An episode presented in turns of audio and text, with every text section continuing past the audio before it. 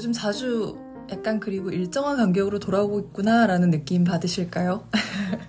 사실은 지금 이렇게 제가 개인적으로 생각은 어 아주 아주 초창기에 이제 운영을 할 때는 제가 그날 녹음을 해서 그날 업로드를 하는 방식으로 했었어요. 그때는 진짜 막 그냥 진짜 뭐 구독자 없고 그냥 저 혼자 하는 거니까 이렇게도 하고 저렇게도 하고 막 이렇게 마음대로 하다가 요즘 이제 들어주시는 분들도 조금 생기기도 하고 어, 얼마 전에 좀 놀란 게 그 애플 팟캐스트의 그 인기 프로그램 나열을 제가 좀 잘 보는 편인데 그 예술 파트에서는 제가 랭키, 랭크 안에 든 지는 조금 오래됐고요. 그 200위 안에는.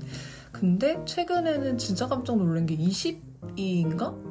까지 올라가 있었어요. 그래서 약간 그때부터 좀 무서워지면서 큰일 났다. 이거 너무 많이 들으면 이거 진짜 제 개인적인 사견도 많고 막 앞에 이야기 드렸던 것처럼 막 틀린 것도 많고 막 그런데 이거 뭐 진짜 어떻게 그 시작할 때마다 항상 여러분 이 이 팟캐스트는 틀린 게 많습니다라는 거를 어떻게 말하면서 시작을 해야 되나 막 이런 생각이 또 들기도 하고 여러모로 그 책임감이 좀 들었어요. 그래서 어, 많이 들어주셔서 진짜 감사하면서 한편으로 진짜 야 이, 이거 어떻게 해야 되지 하는 마음도 같이 덩달아 있습니다. 근데 뭐 제가 거기 이메일이랑 제 인스타그램 아이디를 적어둔 이유도 혹시라도 이제 뭔가 이거 아니야 라고 이제 지적을 해주셔야 될 것들 그리고 뭔가 좀 더 개선되면 좋겠다라고 생각되는 것들 있으시면 어, 편하게 연락을 하실 수 있도록 이제 해둔 건데요. 어, 근데 한편으로는 또 겁도 나요. 진짜 야, 너 좀 그래. 이렇게 오면은 저 울지도 몰라요. 그래가지고, 일단은 그, 뭐, 아이디랑 뭐 이런 거 올려두긴 했는데, 뭐, 여러분, 근데 좋은 거 먼저 보내주세요.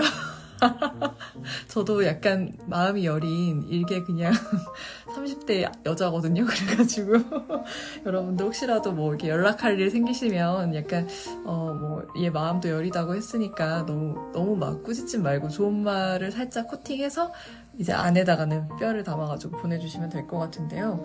어, 그런 점에서 사실 오늘 기사는 음, 저는 사실 늘 주목하면서 읽고 있지만 팟캐스트에서 제가 소개를 하는 거에 대해서는 좀 고민을 했던 기사 유형이에요.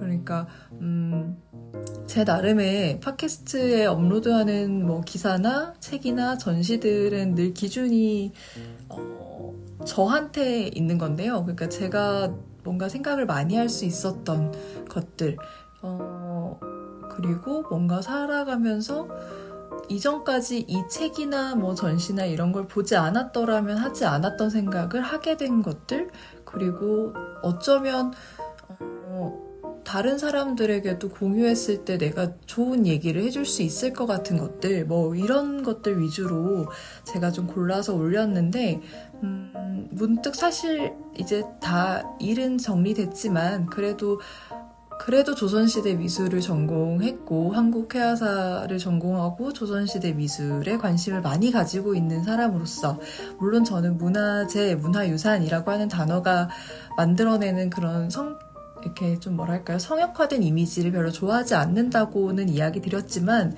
그럼에도 불구하고 사실 어떤 부분에 있어서는 지켜져야 될 룰이라는 건 분명 존재하거든요.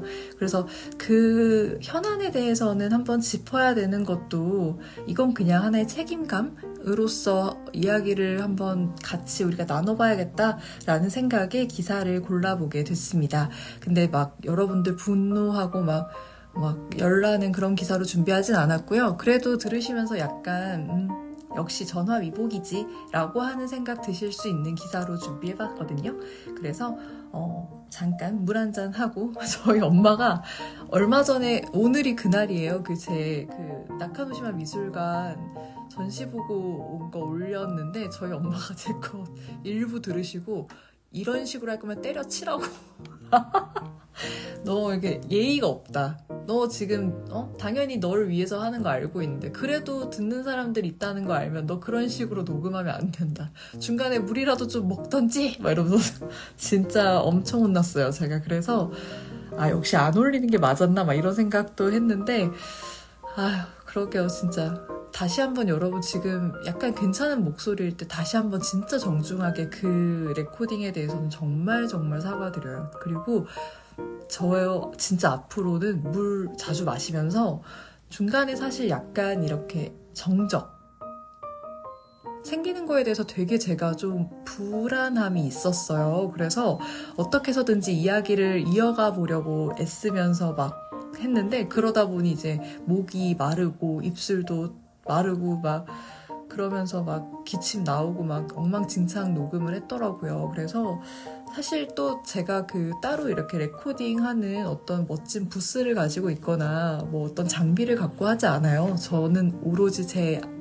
아이폰으로만 녹음을 하고 있거든요. 근데 진짜 좀 고민이 되더라고요. 아, 제 거를 듣는데 사실 여러분들께서 많이 갖고 계실 것 같은 불만 중에 하나는 이게 소리가 약간 커졌다 작아졌다 하는 게 좀 있을 거예요.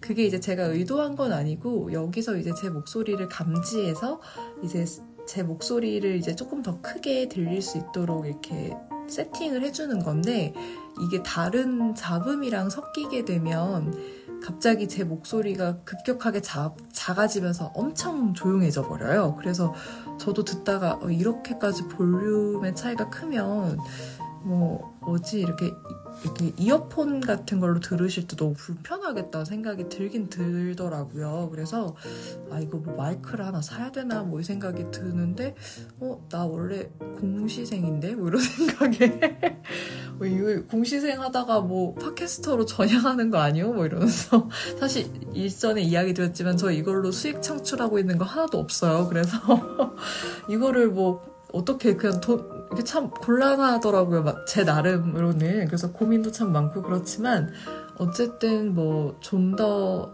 이제 진짜 좀 저는 애플의 팟캐스트에서 그 랭킹을 확인하면서 이제 제 위치를 보고 있는데 어, 많은 분들 께서 이제 들어주시는 게 이제 일정하게 어떤 패턴이 나온다 그러면은 정말 뭐 제가 비록 이걸로 돈 벌고 있는 건 아니지만 그래도 성의라는 건 보여야 되는 게 응당 이 팟캐스트 채널을 운영하고 있는 운영자로서의 그 소임인 것 같아요. 그래서 지금 이제 초창기 분들 조금 고생 더 하시 하셔야 될 수도 있지만 더 많은 사람들이 이제 듣게 된다면 여러분 그러니까 많이 홍보해 주세요. 많이 홍보해 주셔서 더 많은 분들이 듣게 되면 그 다음번엔 제가 진짜 어디서 고, 어떻게든 마이크를 블루투스 마이크라도 어디서 구해가지고 진짜 여러분들이 들으시기에 불편하지 않게 한번 해보겠습니다. 아 근데 진짜 고민은 진짜 많이 되긴 하네요. 그럼 이제 그만 얘기하고 본론으로 넘어가 보도록 하겠습니다.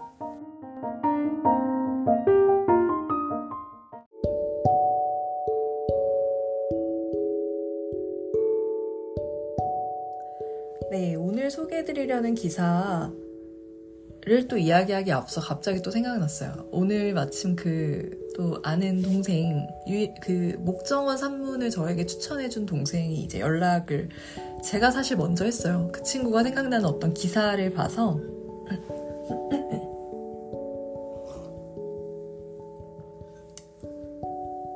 네, 물을 또 한잔하고 지금 약간 진정을 했는데요. 어, 그 친구가 생각나는 기사가 발견, 기사를 발견을 해서 이제 그걸 고, 보내주면서 이제 안부를 전했어요. 그러다가 그 친구는 이제 저랑 같이 미술관에서 만난 인연이다 보니까 제 사수였던 학예사 선생님하고도 친해요. 그래서 이제 얼마 전에 만났다, 선생님들을. 그러면서 저의 팟캐스트 이야기를 또 했대요. 그래가지고 좋은 얘기만 했어요 라고 했지만 그냥 그냥 왜 불안하고 그냥 갑자기 너무 숨고 싶은 거 있죠. 이미 숨 이미 지금 저는 은거 생활을 하고 있는데도 어떻게 지금 이불을 막 뒤집어 쓰고 난리가 났었어요. 부끄러워가지고. 근데 이제 그때 그 동생이 이제 저한테 어 막 선생님 근데 약간 되게 이렇게 아나운서 같은 톤으로 되게 원래부터 그렇게 말을 그렇게 하, 했냐고 몰랐다 뭐 이런 얘기를 했었거든요. 근데 은밀하게 여러분들께 그냥 저 약간의 그냥 오래된 저의 취미를 하나 소개를 드리면 사실은 제가 어 그 신문 뉴스 원고를 꽤 오래 전부터 그러니까 중학생 때부터 그때 꿈이 이제 제가 아나운서였어가지고 어, 얼굴에 자신 없었는데 그냥 꿈은 아나운서였어요. 그래가지고 어, 뉴스 원고는 이제 항상 네이버 그때 저도 네이버 쓸 때였는데 네이버에 이제 항상 올라왔기 때문에 그 원고를 보고 이제 제 나름 이제 혼자 논다고 앵커와 기자 그리고 이제 기상캐스터까지 그 버전을 혼자 이제 읽으면서 놀았거든요.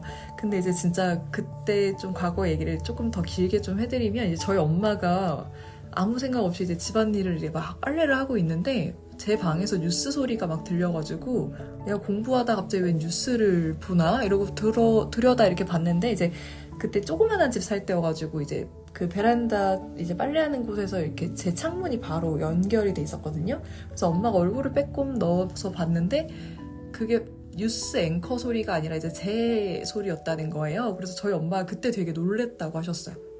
어? 내가 생각했던 것보다 딸이 발성이 좋네? 그리고 발음도 나쁘지 않네? 라는 생각을 저희 엄마가 그때 하셨다고. 근데 그런 칭찬을 절대 그때좀 해주셨으면 얼마나 좋았게요. 근데 저희 엄마는 항상 다 지나고 나서 얼마 전에 이제 그런 얘기를 하시는 거예요. 이미 저는 저의 저, 진, 진로와 이런 걸 다 정했는데. 근데 뭐, 그렇다고 해서 저희 엄마가 잘한다고 얘기해줘도, 물론 뭐,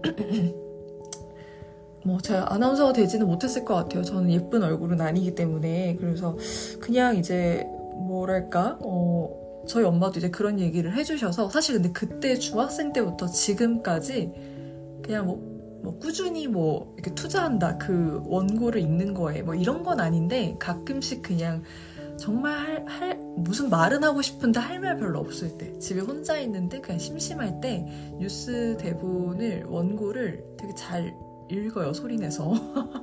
그래서 약간, 막간의 약간 재주? 재능? 뭐 이런 식으로 여러분들께, 어, 그냥, 뭐,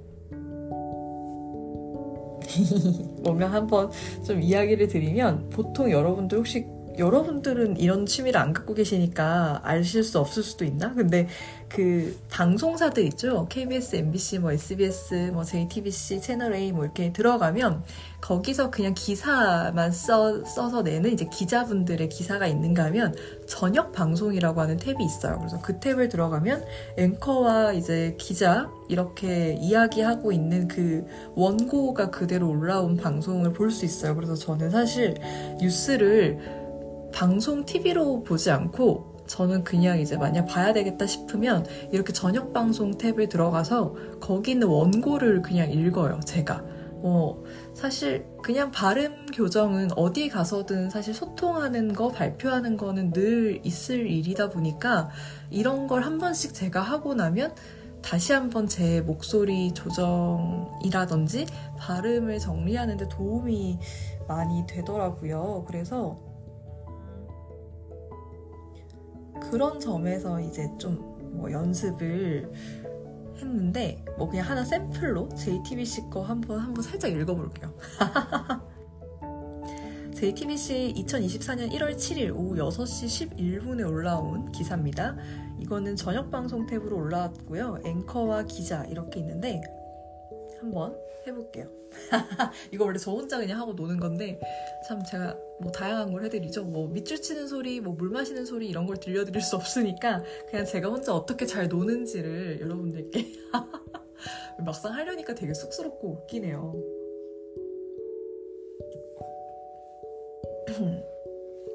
제목은 한파 속 정전 수백 가구 덜덜 떨었다 5시간여 만에 복구라는 이제 제목이고요. 앵커의 이야기입니다. 오늘 서울 시내 곳곳에서 정전이 일어나 주민들이 추위에 떨었습니다. 추운 새벽 홍은동 일대에선 5시간 넘게 전기 공급이 끊겨 일부 주민들은 밖에 주차된 차로 몸을 피하기도 했습니다. 정아람 기자가 전합니다. 그리고 이제 기자분 목소리인데요. 서울 홍은동의 한 아파트입니다. 오늘 새벽 3시 20분쯤 갑자기 전기 공급이 모두 끊겼습니다. 이곳을 포함해 홍은동 아파트 한 곳과 응암동 빌라 등 767 호가 정전됐습니다. 호는 한전이 공, 전력 공급에 쓰는 단위로 여러 가구가 하나의 호로 묶인 경우가 있어 피해 가구는 800가구가 넘을 수도 있습니다. 오늘 서울의 아침 최저 기온은 영하 6도로 상당히 추웠습니다. 갑작스러운 정전에 난방을 할 수 없었던 주민들은 한파에 떨 수밖에 없었습니다. 끊긴 전기는 오전 6시쯤부터 9시쯤까지 차례대로 복구됐습니다. 정확한 정전 원인은 아직 파악 중인데 인근 전신주 고장으로 추정됩니다.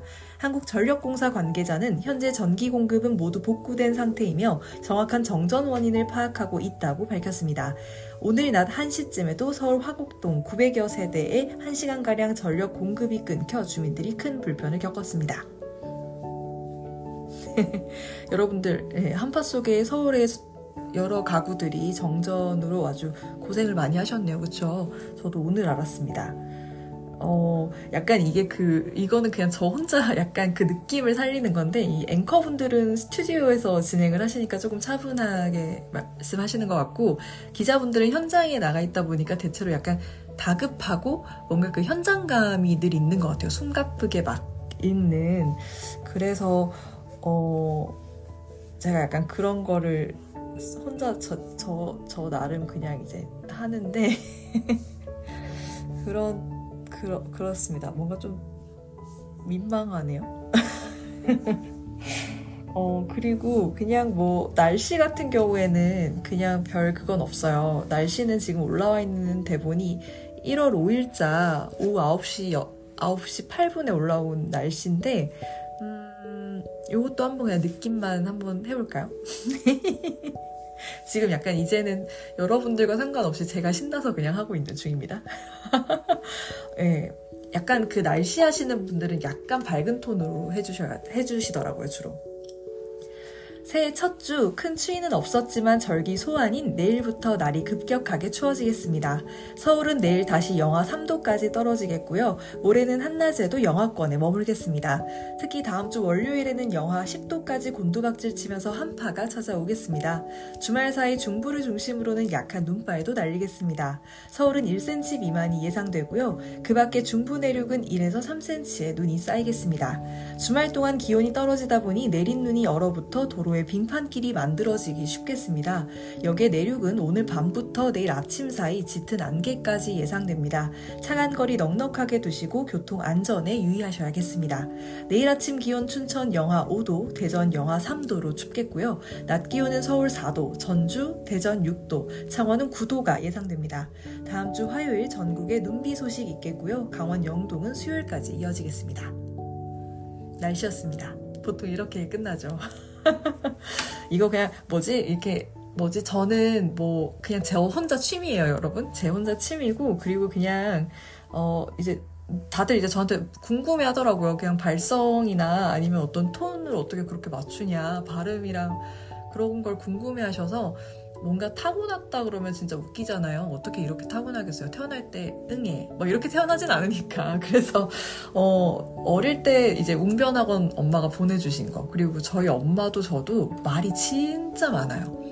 저는 어릴 때부터도 맨날 엄마한테 학교 갔다 오면 학교에서 무슨 일 있었는지 친구랑 무슨 얘기 했는지 그래서 저희 엄마랑 저희 아버지가 어, 지금까지 대학 제가 이제 미술관 근무해서 알게 된 친구들까지 다 알고 계세요. 그래서 저희 엄마 아버지가 알고 있는 제 친구들 이름만 해도 한 20명은 될 거예요. 제가 진짜 얘기를 많이 하거든요. 어릴 때부터 말은 많았고 그리고 이거는 정말 제가 일단 저희 엄마가 제가 이제 어쨌든 경상 경상도 사람이니까 사투리를 쓸 수밖에 없는 환경에 놓여 있어요. 생활 환경이. 근데 사투리 쓰는 걸 너무 싫어하셨어요. 저희 엄마가. 그래서 저희 엄마도 잘 안 쓰시고 저희 아버지는 전북 분이셔서 약간 충청도 사투리랑 전라 사투리가 살짝 섞여서 쓰일 법도 한데 저희 아버지도 그런 게 없으세요. 사투리가. 그래서 음 저희 엄마는 절대 안 된다. 사투리 쓰는 거 절대 내 눈에 흙이 들어가기 전까지 나 들을 수 없다.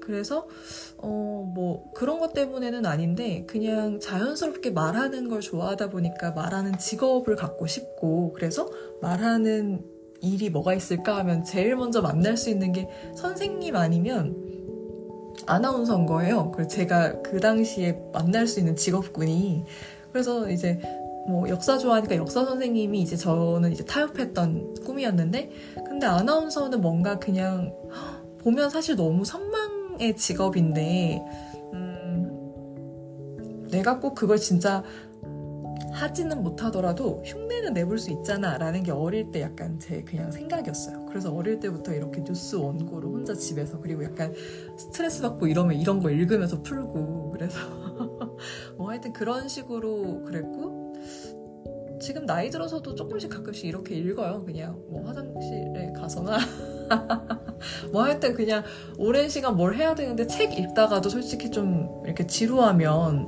졸릴 것 같다 이러면 약간 소리를 내서 읽고 하거든요. 그래서 그런 게 이제 자꾸 쌓이다 보니까 저도 모르게 음 뭔가를 녹음하게 되고 이야기를 발표를 하게 되고 할 때 그런 저만의 톤이랑 뭐 이렇게 분위기가 생긴 것 같아요. 그래서 지금 이렇게 이야기하는 것도 저뭐 학위 논문 발표할 때도 이런 식으로 했고요. 그래서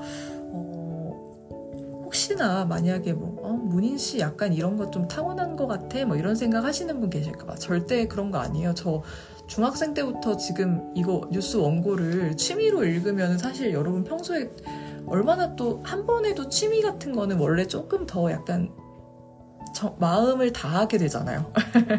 그러니까 중학교 때부터 했으니까 벌써 제가 몇 년이에요? 제가 서, 30대인데요. 예. 그러니까 절대 뭐 이렇게 원래부터 타고나기를 뭐 그런 거 없고 생각해보면 이게 저한테는 되게 트레이닝이었던 것 같다라는 이야기를 그냥 드리고 싶었어요. 그래서 뭐 잘하진 못하지만 방금 그냥 여러분들께서 문인 씨는 주로 혼자 뭐 하고 놀아요? 하는 거 질문 받으면 아마 그렇게 보여드렸을 겁니다. 그래서 네, 갑자기 뜬금없이 본론으로 들어갈게요 해놓고 갑자기 제 뜬금없는 저의 취미를 오픈했는데 하하하하 다 같이 크게 한번 웃어주시고요. 진짜 본론으로 이제 들어갈게요. 정말 이상하네요. 저도 제가.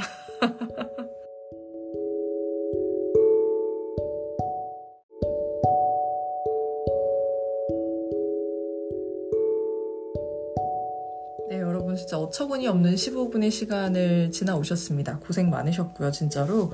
제가 진짜 오늘 소개해드리려고 하는 기사는 아시아경제에서 올라온 아시아경제라고 하는 신문사에서 나온 기사고요. 이종길 기자님께서 2024년 1월 8일 오전 10시 27분에 올려주셨고 2분 뒤에 수정을 또 하셨습니다. 무엇을 수정하셨을까요? 너무 궁금한데 어쨌든 그렇게 해서 이제 올라온 글이고요. 제목은 경복궁 낙서 제거한 문화재연구원 기술개발 열 올린다입니다. 어, 얼마 전이죠. 진짜 상상도 못한 일이 일어나서 저는 진짜 약간 그런 생각 들었어요. 그 2008년이었나요? 그 남대 우리의 숭례문이 진짜 뜬금없는 노숙자 때문에 불에 타버리는 거를 전 국민이 방, 생방송으로 봤어요. 심지어 그때. 어, 그 이후로 두 번째 대충격이었어요.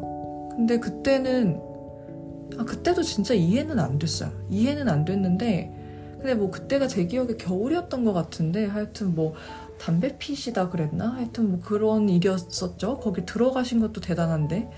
근데 이번 일 같은 경우에는 그냥 너무 그냥 이걸 뭘 어, 어디서부터 내가 어디서부터 이게 지금 잘못됐다고 봐야 될까? 그러니까 도대체 상식이라고 하는 그 common sense라고 하는 게 뭐 어디서부터 지금 정립이 안 돼 있지 얘네들 이런 생각이 그냥 들었어요. 그래서 근데 이제 중요한 건 그래 애들은 그래 그럴 수 있어. 그러니까 결국 그 친구들도 돈 때문에 그런 거잖아요. 근데 보니까 받은 돈보다 자기들이 쓴 돈이 더 많던데 그걸 시킨 어른 어른이 저는 진짜 제일 제일 열받고 황당했는데 아, 좀 부끄럽다, 부끄러운 걸 알고 있을까? 그러니까 저는, 그러니까 참 문제예요. 그러니까 이게 뭐랄까, 어느 순간부터 사람들이 수치심이라는 게 좀 없어진 느낌이고, 적반하장, 그리고 방귀 낀 놈이 이제 성낸다고 하는데, 어, 방귀 낀 놈이 성낸다라는 속담은 그냥 없애야 될 것 같아요. 그냥 그 말이 있어서 그런가,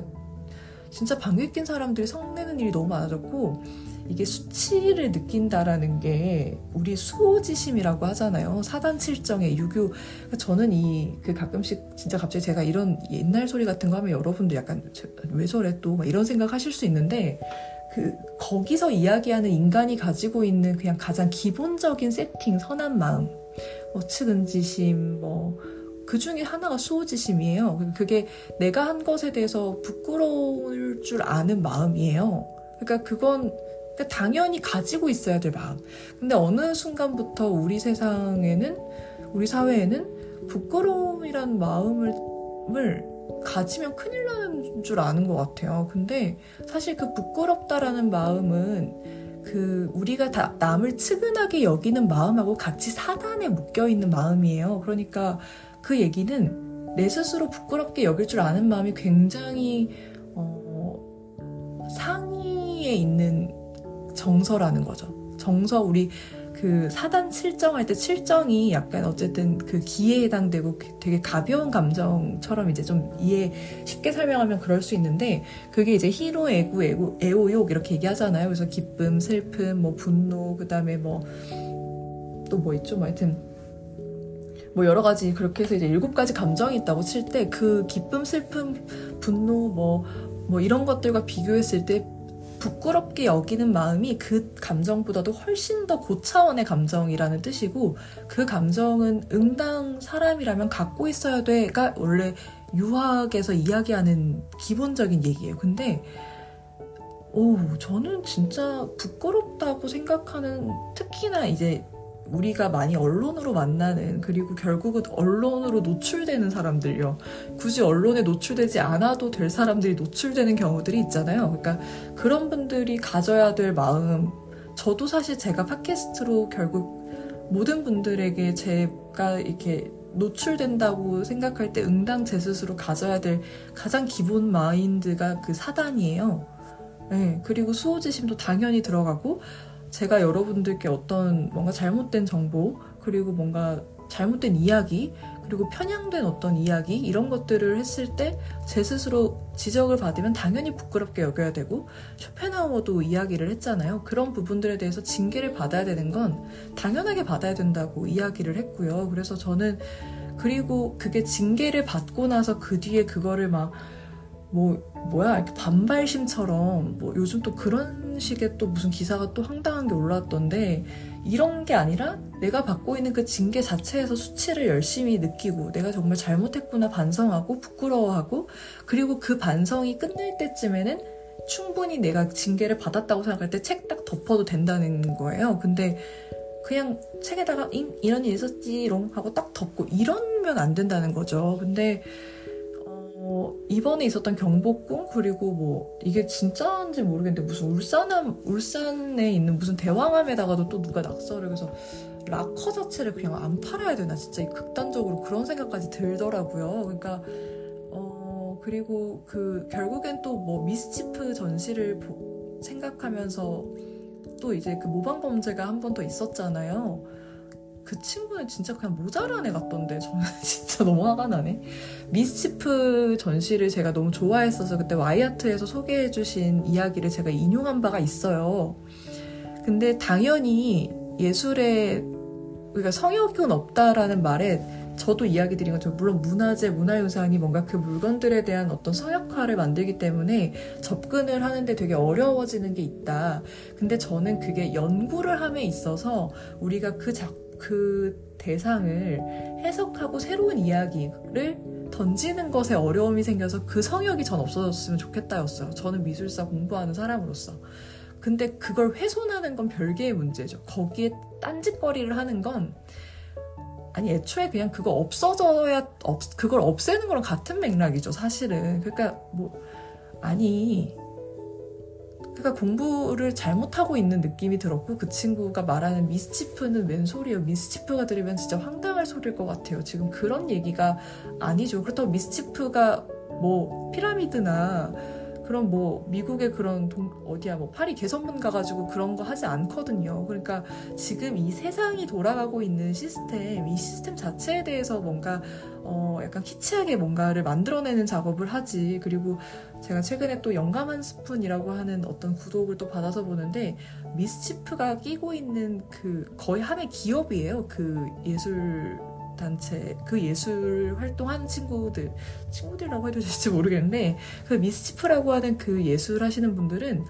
변호사부터 시작해가지고 그러니까 웬만한 기업에서 갖추고 있는 그런 세무, 법률 뭐 전문가들을 엄청나게 끼고 그 작업을 하고 있어요. 그러니까 당연히 그거를 기업 대 기업으로 붙는 거기 때문에 왜냐면 그분들은 나이키든 뭐 맥도날드든 그런 상표권하고 붙잖아요. 근데 그런 기업과 붙어서 그런 기업들을 어떻게 좀 활용하는 예술을 하는데 어떻게 맨몸으로 덤비겠어요. 근데 그 미스치프의 영감을 받아서 자기가 그런 짓을 했다? 근데 미스치프에 대한 이해도 없고 문화유산과 그 성역이라고 하는 그 개념 자체에 이해가 별로 없고 그러니까 그냥 너무 아무 생각 없이 그냥 겉멋만 든 애라는 생각밖에 안 들었어요. 그냥 진짜로 웬일이에요 정말 나는 정말 야 진짜 어쩌다가 우리가 이렇게 뭐라 그러지? 그러니까 저는 정말 도대체 어디까지 어디까지가 이제 상식이라고 생각해야 될까? 그냥 이거 하나 또 다른 에피소드인데 그냥 이제 그런 거예요. 예를 들어 저는 아파트에 살면 저희 엄마가 항상 어릴 때부터 인사 잘해라라고 배웠어요. 어, 인사 안 한다고 큰일 나진 않지만 인사를 잘하라고 해서 어릴 때 저는 제가 살면서 항상 아파트 엘리베이터 타면 인사를 매번 했고 그리고 저는 심지어 1층 살았는데 엘리베이터를 타려고 들어오시는 분 보면은 저희 집 들어간다고 문 열쇠를 따면서도 인사를 했어요. 지금도 어디를 가도 엘리베이터를 타면 제가 뭐 숙소에 엘리베이터를 타든 박물관에서 엘리베이터를 타든 뭐 식당에서 식당 들어갈 때 버스 탈 때 누굴 만나면 항상 안녕하세요 이렇게 인사를 하는데 그게 이렇게 어려운 일은 별로 아니라고 저는 생각해요. 일단 근데 이거 제 남자친구도 안 해요.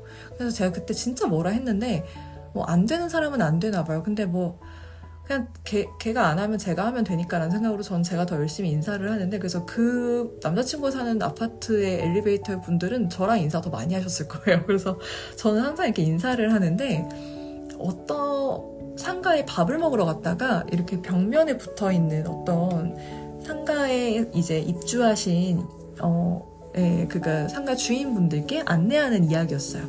근데 이제 약간 매너에 대한 얘기인데 같은 건물에서 우리가 이제 상 상점을 운영하니까 사실은 한 식구나 마찬가지다.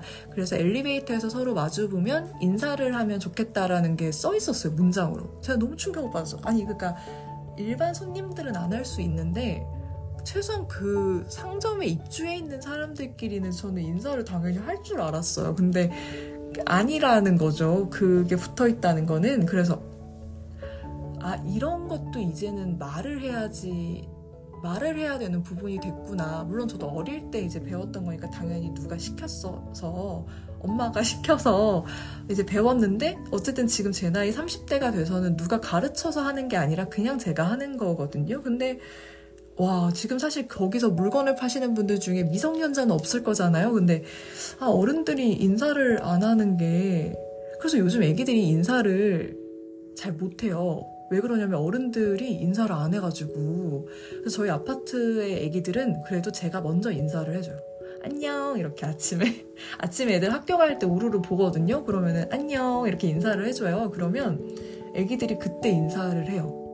그리고 이제 어른들이 먼저 손을 내밀어줘야지 애기들이 덜 무서워하거든요. 그래서 오늘 아침에 날씨 추운데 옷 따뜻하게 잘 입었네 이렇게 얘기해주면은 애기들이 막 이렇게 수줍어해요. 저도 뭐 애기가 감사합니다. 뭐 이런 얘기를 제가 듣고 싶어서 그 말을 하는 건 아니에요. 그냥 당연히 애기들은 어른들이 무섭고 왜냐면 신체적으로 키도 더 크고 막 하니까 근데 아침에 사실 그런 좋은 한마디가 이 친구가 이렇게 등교할 때 기분 전환이 또 될 수도 있어요. 왜냐면 집에서 어떤 상황을 겪었는지 제가 모르지만 어쨌든 엘리베이터에서 만난 어떤 뭐 이모뻘 되는 여자가 안녕 이렇게 인사해주면서 오늘 옷 따뜻하게 잘 입었네 이렇게 한마디 해주면 또 한 번의 기분 전환이 생기잖아요. 그래서 이제 그러면 항상 애기들의 늘 반응은 내릴 때 먼저 인사해요, 저한테. 안녕히 가세요라고.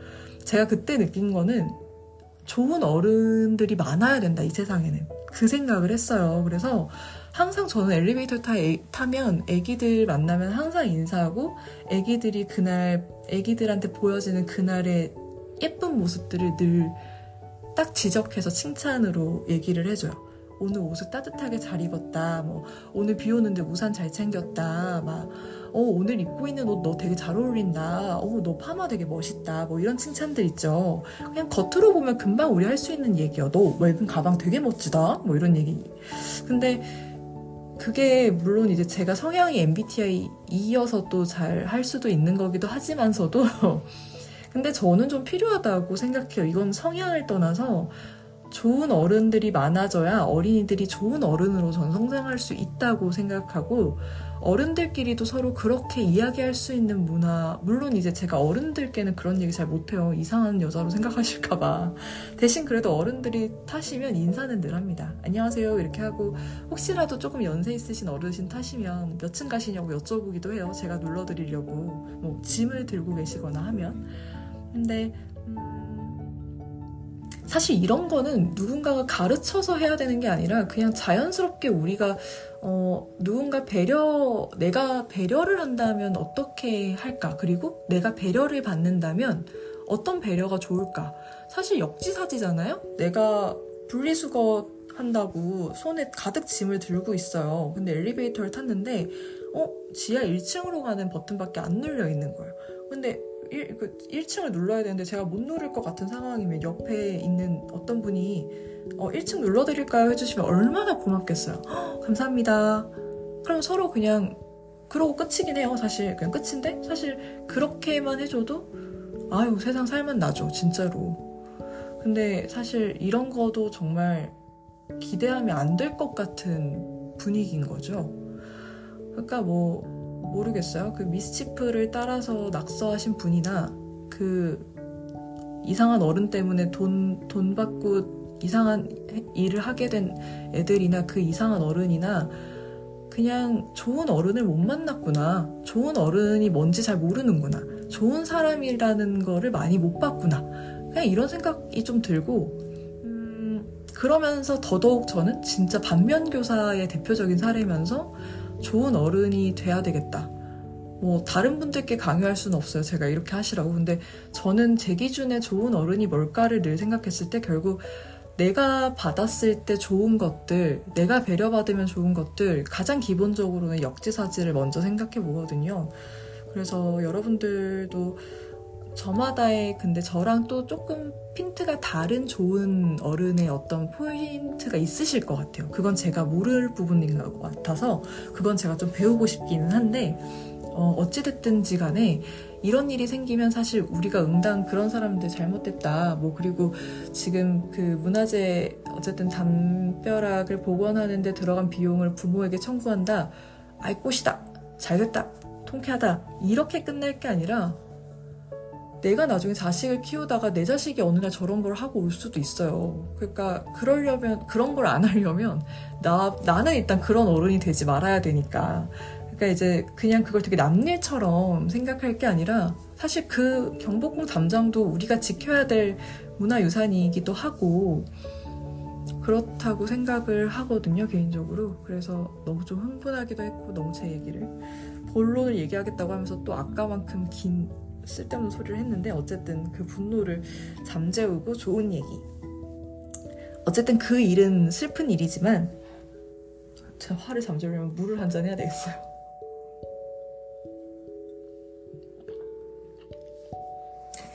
그 일은 슬픈 얘기, 슬픈 일이었고, 좀 어이없고 황당하고 진짜 열받는 일이었지만, 사실 그 일 덕에 사실 우리 문화재 연구원에서 고생 진짜 많이 하셨는데, 저는 아무도 모르셨을 거예요. 우리나라 보존 기술이 이렇게까지 좋은 거를 아무도 모르시지 않았을까. 그래서 어, 시, 국민분들께는 문화재연구원에서 특히 보존팀이 하고 있는 일이 얼마나 어, 큰 일을 하고 있는지 그리고 보존팀이 가지고 있는 국내의 기술력이 얼마나 좋은지를 어, 역으로 또 아시게 되지 않았나 그런 생각을 합니다. 그 덕에 지금 기술 개발에 열을 올린다라는 기사를 우리가 또 만나게 됐고요.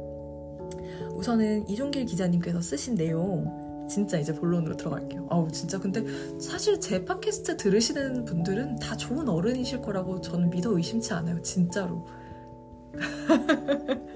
아니요, 그냥 모르겠어요. 지금 약간 너무 민망했어요. 한번 일단 기사 먼저 소개해드리겠습니다. 흰개미 전통 목조 건축 유산 피해 예방 주력, 대형 문화유산 첨단 보솔 기술관 건립도 추진. 국립문화재연구원은 올해 대대적인 과학기술 접목으로 국가유산 연구도약을 이루겠다고 8일 전했습니다. 보존 복원은 물론 방제로 기술 개발을 확대해 현장에 확대 적용할 계획입니다. 문화재연구원이 최근 5년간 출원 등록한 보존 보건 기술 특허는 연평균 15.8건. 와, 몰랐습니다. 올해는 다양한 약재의 효력과 잔류성을 연구해 외래종 흰개미로 인한 전통 목조 건축 유산 피해를 예방합니다. 적합한 살생물 약재를 선정하고 약재 재처리 주기를 도출합니다. 정부 출연 화학 전문 연구기관, 도료기업 기술연구소와 함께 스프레이 낙서의 표준화된 제거 방안과 주의가 필요한 안전수칙도 수립합니다. 문화재연구원은 최근 경복궁, 경복궁 영추문 등의 스프레이 낙서를 제거하는 과정에서 충분한 기술력을 입증한 바 있습니다. 관계자는 이미 2008년 석조문화재 페인트 낙서 제거 방안 지침을 발간했으며 석조문화재 보존 처리용 조성물 및 이를 이용한 석조 문화유산 보존 처리 방법 등 석조 보존, 복원, 특허 15건을 보유하고 있다고 설명했습니다. 문화재연구원은 벽화 균열과 유실부 보강용 매움제 제작 기준 확보에도 열을 올립니다. 국내 유일 고려시대 사찰 벽화인 부석사 조사당 벽화의 보존 처리를 추진하는 만큼 안정적 보존 처리 방안을 마련할 계획입니다. 방제 분야에선 화재에 취약한 문화유산 보호 기술 준비가 한창입니다. 지난해부터 대형 산불 등으로 인한 문화유산 소실, 파손 등을 예방하고자 문화유산 보호용 방화 구조물 기술을 개발하고 있습니다.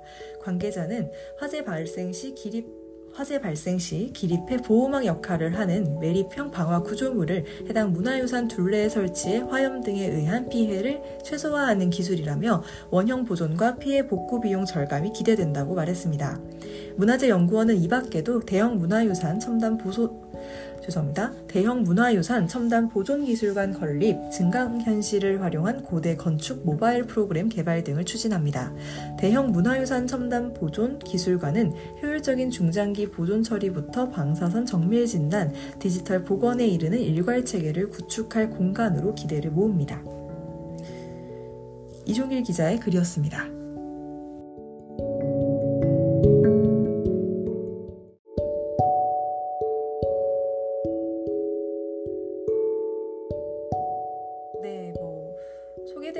이야기는 문화재연구원에서 그동안 계속 잘해왔었고 지금도 잘하고 있고 앞으로도 잘할 예정이다를 소개해주는 특히 보존과학 쪽 분야에서요. 를 이제 이야기했던 약간 문화재 연구원이 그동안 이제 사실 이런 부분들은 조명받기가 쉽지는 않죠. 근데 이번 일을 계기로 이제 문화재 연구원에 대한 이제 사람들의 인식 그리고 좀 몰랐던 것들을 새로 알게 되는 되게 좋은 기사였다고 저는 생각을 합니다. 그 생각보다 문화재 연구원의 일에 대해서는 어, 언론에서 부각되기가 참 쉽지 않은 것 같아요. 결국은 연구를 하는 일이기 때문에 이제 학계에서는 문화재 연구원에서 어떤 글이 나오고 하는 것들을 저희가 빠르게 접하는데 어, 결국은 이게 뭔가 전시를 하고 밖으로 보여지는 일이 아니어서 그런가 사실 그런 박물관 미술관에 대한 기사나 언론 보도보다 문화재 연구원에서 이루어지는 일에 대한 언론 보도는 사실 상대적으로 좀 많이 빈약하지 않나 그런 생각을 좀 하, 게 되는데요. 그래서 저는 개인적으로 좀 아쉽기도 했고 어, 최근에 이제 사실 제가 자소서를 썼다고 한 데가 이제 문화재 연구원이었는데요. 문화재연구원에 그래서 이제 일들을 찾아봤어요. 어떤 일들을 했을까. 근데 세상에 어마어마하게 많은 일들을 했고, 그리고 데이터베이스 구축을 정말 많이 하셨더라고요. 그래서 항상 저는 DB 구축하면은 그 국립중앙박물관에서 하는 이뮤지엄의 DB 구축만 생각했는데 문화재연구소에서 하는 데이터베이스 구축 사업도 어마어마하게 많이 이루어지고 있었더라고요. 그래서 아 이게 참 그래 맞아. 그러니까 참 두 기관이 너무 너무너무 중요하고 너무너무 감사하게 그런 것들을 정말 다들 잘 관심 없으시고 뭐 뭐가 어디에 있는지 잘 모르지만 근데 막 다들 뜨겁긴 하시잖아요. 그 문화재를 생각하면 열정은 다 있으시잖아요. 근데 결국은 이성적으로 우리가 이런 것들을 항상 정리를 잘 해놔야 후손들에게 전해지고 그리고 우리가 연구를 계속 많이 해둬야 잊혀지지 않고 계속해서 그 문화재를 기억하고 하는 건데 그런 일들이 참 손이 많이 가거든요. 그런데 이제 그런 걸 문화재 연구원에서 그리고 국립문화 국립중앙박물관에서 해주고 있기 때문에 그리고 중앙박물관 이하 이제 부속박물관들까지요. 간간히 너무 자주는 아니어도 정말 간간히 한 번씩은 우리가 이런 기사들을 좀 읽는 게 참 좋겠다. 그리고 이런 기사들의 어떤 그런 뭐 후속 기대 아니면은 뭐 공감 100배 이런 식의 의견 표현 이모션 하나 남겨주시는 것도 참 좋겠다. 이모티콘. 그런 생각이 문득 드는데요.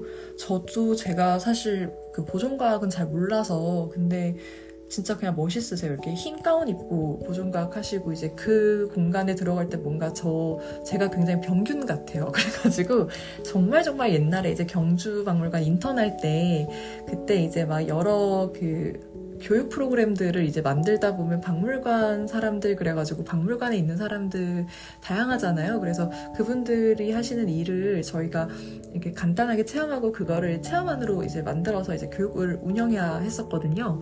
그래서 그때 이제 탁본 하시는 선생님 뵈러 간다고 보존과학실에 이제 갔었는데 정말 조명부터 뭔가 느낌이 다르고 공간도 느낌이 다르고 어, 안에 들어가니까 장비 진짜 비싸 보이는 거 되게 많고 그래서 저는 밖에서 이제 들어갔는데 뭔가 제가 이 공간이 되게 무균실인데 균이 하나 들어가는 느낌이었어요. 제가 균인 거죠. 그래서 그때 약간 와 하면서 좀 멋있다 이런 생각을 했는데 근데 또 한편으로는 그런 생각해요. 이제 사람마다 자기가 다 잘하는 게 있는 것처럼 저는 그렇게 디테일하고 뭔가 이렇게 집중해서 해야 하는 일. 그러니까 그때 이제 문화재 연구 그 뭐야 보존 쪽 논문도 몇 개 읽었는데 정말 정말 정밀하고 정말 세심하게 정말 굉장하게 일하시더라고요. 근데 이제 저는 교육같이 저처럼 저는 이제 그때 교육을 좋아하고 지금도 좋아하는데 저는 약간 좀 덜렁대는 구석이 있어서 정말 그런 의료계 일이라든지 그런 보존과학이라든지 정말 그런 어떤 정말 세밀하고 정말 정밀하게 집중을 요하는 작업은 하면 정말 큰일 나는 사람이거든요. 전 저를 그거만큼은 잘 알고 있어요. 그러니까 지금도 녹음하면서도 여러분들께 저는 틀린 얘기 많이 해요. 여러분 항상 제 이야기를 여러분화 시키실 때는 항상 사실 검증을 하세요. 이렇게 늘 얘기해 드리는 것처럼 정말 덜렁댕이에 주접쟁이에 막 진짜 온갖 그런 것들이 다 저한테는 해시태그로 달릴 그런 말들인데 어 어쨌든 여러모로 사실 지금 문화재연구원에서 하고 있는 그리고 이게 보존 복원으로 들어가야 될 지금 문화재가 요소가 여러분 지금 목재도 얘기가 나왔죠? 목조 건축에 대해서. 약재도 지금 개발을 하시고 그리고 목조 유산 피해도 이게 그 유산 피해를 일으키는 그러니까 병 그러니까 병충해라고 하는 것처럼 흰개미에 대해서 외래종 흰개미에 대한 유산 피해를 예방하는 약제 개발 그러니까 진짜 디테일하게 이제 하시는 거예요. 와우. 진짜 이것도 너무 대단한 것 같고 약제 처리 주기도 도출을 약제를 언, 어느 기간 간격으로 뿌려야 하는가 이런 것도 보시고 이미 석조문화재 페인트 낙서 제거 방안은 지침이 2008년에 나왔대요. 그러니까 이미 사실 칠해졌을 때 그냥 아휴 참 언제 생기나 했다 이런 마음으로 보셨을 수도 있겠어요. 예, 그러니까 진짜 굉장히 많이 앞서가서 이제 고민을 했었고 이미 그 문화재 관련해서는 이미 특허만 15건 갖고 계셨다. 그리고 이제 뭐 벽화 균열에 대한 거 이거 벽화는 또 다른 문제죠. 이제 이거는 흑벽 같은 거니까 균열에 대해서도 어떻게 할지 보고 있고 방제하는 부분 화재에 취약한 방제 그러니까 사실 보존 과학 하시는 분들이 하셔야 될 일이 너무너무 많은데 보존 기술관 건립을 추진하고 계시는 거는 저는 되게 좋은 것 같아요. 이거는 사실 요즘 이제 그 국립현대미술관 가면 그 보존하시는 선생님들의 그, 아, 그 뭐라고 부르시, 부르셨는데? 그, 그 방을 우리가 이제 어떤 시간대 볼 수 있게 이제 오픈을 해주셨잖아요. 근데 저 얘기 들은 적 있는데 그 시간대 이제 다들 돌아가면서 이제 거기 일하는 거 하는데 진짜 다들 너무 힘들긴 하대요. 그 누군가가 내 일하는 모습을 보고 있는 게. 근데 만약 뭔가 집중할 게 있으면 상관이 없는데 아 그냥 그 시간이 돼서 할 건 없는데 가서 앉아 있어야 될 때가 제일 고, 고, 곤욕이라고 하셨어요. 근데 어찌 됐든 근데 이런 기관이 하나 차라리 있으면 사실은 좀더 음, 다른 기관들이 조금 마음은 편하시지 않을까. 그리고 이런 기술에 대한 접근도 사실 이렇게 기관이 있어야 가족들이 이제 대, 애기들 데리고 가서 이제 어 이런 직업도 있다 이런 거 소개해 줄 수도 있고 사실 이 세상에 직업이 얼마나 다양합니까? 물론 저도 제가 대학 졸업할 대학 진학하기 전까지 학예사란 직업이 있는 줄 몰랐고요. 그리고 지금도 전 제가 팟캐스트를 하게 될 거라는 건 당장 2년 전만 해도 제가 상상도 못했어요. 물론 하고 싶다고 생각했는데 이렇게 뜬금없이 시작해서 이렇게 그냥 하고 있게 될 줄도 몰랐습니다. 근데 어찌됐든 어 뭐 국립문화재연구원 화이팅! 어떻게 맺어야 될지 모르겠네요, 진짜. 예, 일단 국립문화재연구원 화이팅. 그리고 우리나라 문화유산, 문화재 어, 성역이 조금 필요하기도 하다는 생각이 약간 드는데 이거 진짜 약간 한번 뭔가 저도 참 말 실수를 한 건가 이런 생각이 들 정도인데 아 저도 정말 이제 말을 좀 잘 고민해서 해야겠다 이런 생각 듭니다. 이건 진짜 토론거리라는 생각도 좀 들고요. 네. 일단 마무리를 해볼까요?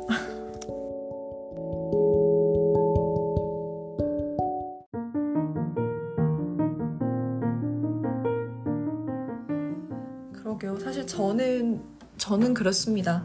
다 떠나서 그 모방 범죄 일어났을 때 미스치프가 한 성역은 없다라는 이야기 그거에 이제 자기는 예술을 했다고 생각한다 그 말 딱 보고 제가 진짜 좀 충격을 너무 많이 받았어요.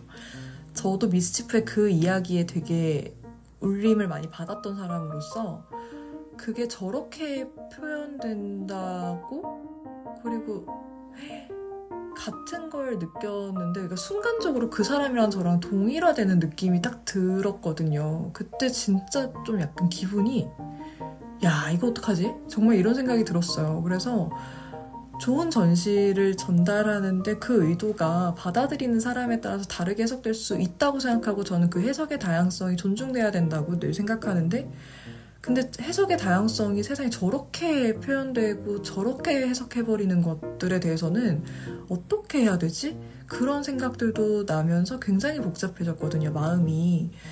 어, 그래서 사실은 그 미스치프 전시에 대해서 약간 인상 깊게 생각했던 제 자신을 한 번 더 고민해보게 됐고, 그리고 이제 그 문화유산, 문화재라고 하는 단어의 사용이, 어, 뭔가 연구자들이 연구하는 데 있어서 너무 성역화되는 것 같아서 그 물질을 다루는데, 그래서 저는 고미술이란 표현이 더 좋아요. 라고 말했는데, 그런 표현조차도 제가 다시 생각해 보게 됐고, 제가 하는 얘기가 오해가 돼서 그런 제2의 스프레이 같은 모방 범죄가 일어나면 안 될 텐데 라는 생각까지 하게 됐던 순간이었습니다. 네, 그래서 지금도 팟캐스트를 녹음하면서 계속 그런 생각은 들어요. 제가 하는 이야기에 공감해 주셔서 어, 제 이야기를 여러분들의 이야기로 전달하시는 거 참 좋은데 이게 혹여나 근데 이게 다르게 발현되면 안 될 텐데 라는 생각이 좀 드는 그런 걱정과 불안이 조금 있습니다. 저는 좋은 영향, 서, 선한 영향을 미치는 사람이고 싶지, 어, 제 의도를 곡해해서 뭔가 다르게 뭔가 해석되고 그게 뭐, 나, 저의 신조는 기본적으로 남에게 피해는 주지 말자였어요. 지난번 숙취, 숙취 녹음은 피해를 주는 행동이기 때문에 제가 정말 진정을 다해서 여러분들께 사과를 드렸, 드렸던 거고, 지금도 죄송하거든요. 근데, 오, 근데 이제 진짜 참, 고민은 많아지게 됐는데, 어쩌면은 이거 당연히 응당해야 될 고민이고 숙제인 것 같습니다. 네.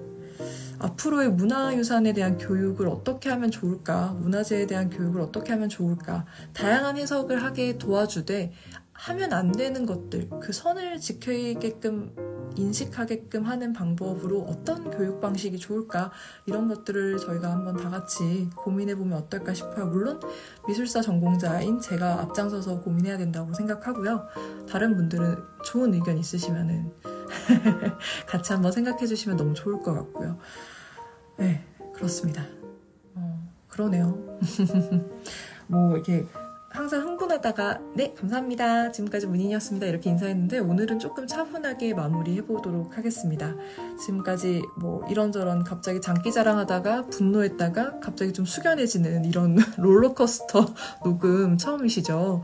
뭐 그 롤러코스터와 같이 함께 타주셔서 진짜 감사하고요. 지금까지 들어주신 것도 정말 감사드립니다 지금까지 문인이었습니다.